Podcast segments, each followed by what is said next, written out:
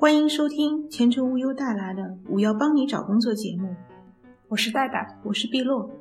前不久，一位环豫女员工被开除的事在各大平台刷了屏。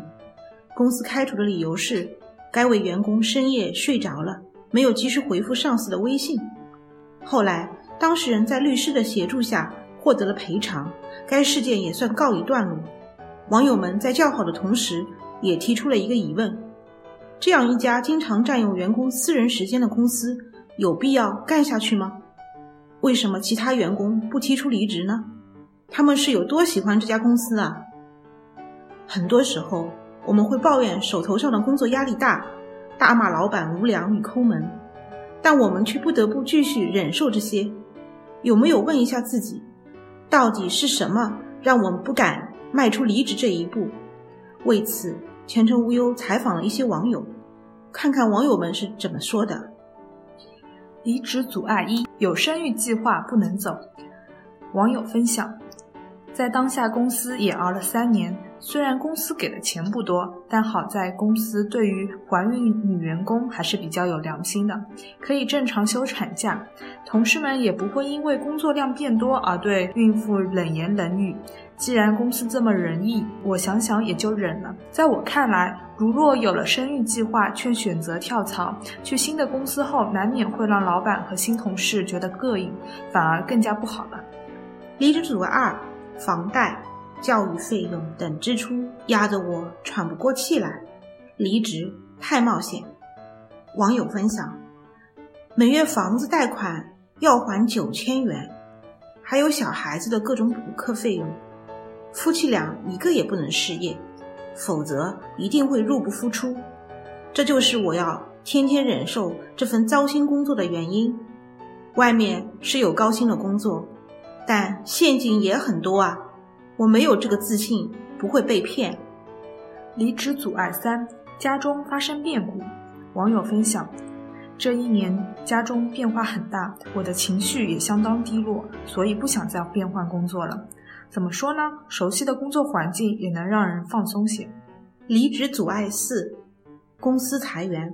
网友分享：公司传闻要裁员，并且对于多年服务的老员工会有补偿，所以我打算先骑驴找马，等拿到补偿金再走人。离职阻碍五：投了简历没反应，不敢裸辞。网友分享。我其实已经偷偷投递过简历了，但根本就没有什么面试电话，所以我就怂了。裸辞风险太大，还是骑驴找马相对安全一些。离职阻碍六，别的公司更差。网友分享：我早有跳槽之心，但那些明确表示要录用我的公司，我都不太满意。不是路很远，就是薪资太低，搞不明白，好公司已经不存在了吗？怎么一家比一家差呢？有时候真怀疑自己是否太挑剔了。离职阻碍七，新槽要求更高。网友分享：面试了几家公司，发觉对于知识技能的要求都很高。我现在的水平，就算是面试过了，也不可能过试用期。不如先在业余时间充一下电，培训一下，考个证书再去面试，也就不慌了。当。我们把跳槽看作是一种逃避的手段，一种加薪的杠杆时，我们就会陷入想跳却无法跳出的困境。跳槽从来不是一时的冲动，而应是蓄谋已久的爆发。只有充分准备，才能跳得有底气。那么，想要有底气的跳槽，我们到底该做些什么呢？前程无忧曾对职场人在跳槽前的顾虑展开了一项调查。结果显示，知识技能短期内无法达到要求，怕下一份工作不如现在好，和转行转岗缺乏工作经验，成为职场人心中的三大跳槽顾虑。从以上结果看，不自信、能力不足是大家卧槽的主要内因。如何才能有底气跳槽呢？首先，居安思危，要有危机感。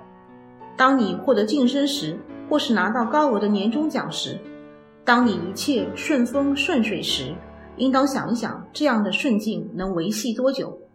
自己是否具备了更上一层楼的能力？如今是一个原地踏步就是退步的时代，没有人会在原地等你醒悟或是追赶。那种想吃一辈子老本的事是不存在的。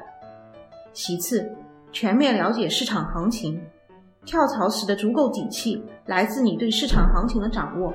所谓了解，包括但不限于知道现在自己所处行业的最前沿技术是什么，行业内的头部企业最想要招的人长什么样，业务领域有什么新技能正在蓬勃发展。再有。可以经常投个简历，并且面试一下试试水。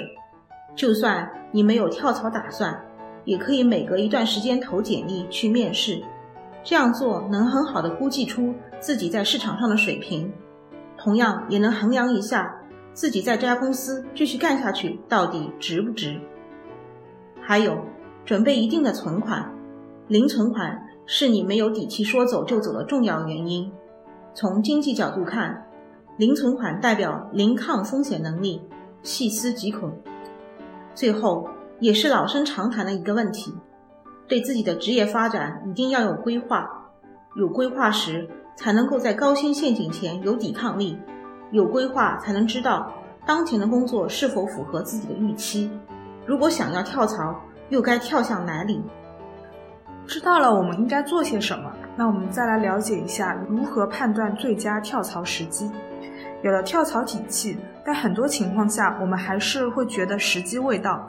那么，到底什么时间跳槽才是最合适的呢？有人说，一份工作干满三年是最佳的跳槽时间。但如果这份工作干得生不如死，我们是否也一定要凑满三年呢？也有人说，一般金三银四机会多，可以考虑跳槽。但硬币的另一面，机会多，竞争一定也多。对于最佳跳槽时机这件事情，无忧专家再次给出建议：在个人的上升期跳槽，在你最值钱的时候跳槽是最容易跳出高薪的。如果处于工作的低谷期，或者是遇到了挫折后再离开，而下一份工作在某方面正好弥补了现在工作的缺憾，那么这份弥补会被下意识的不成比例的放大，导致对新公司的整体判断出现偏差。二，在公司上升发展期跳槽，你所在的公司的前景好坏对你的身价有着非常重大的影响。你从哪家公司来是新东家判断你身价的依据之一。这里还需要注意的是，如何判断一家公司是否在上升发展期间？无忧专家建议可以抓住以下这四个信号：第一，公司领头人的言行；二，公司员工的状态；三。公司业务发展的变化。四、公司招人的速度。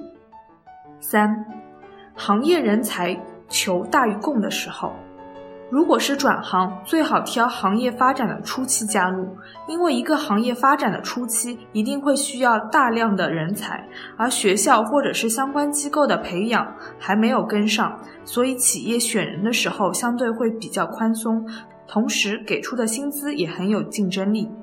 四。与自己职业发展方向相匹配，正好在这个点遇到了对的工作，那这就是最佳的跳槽时机了。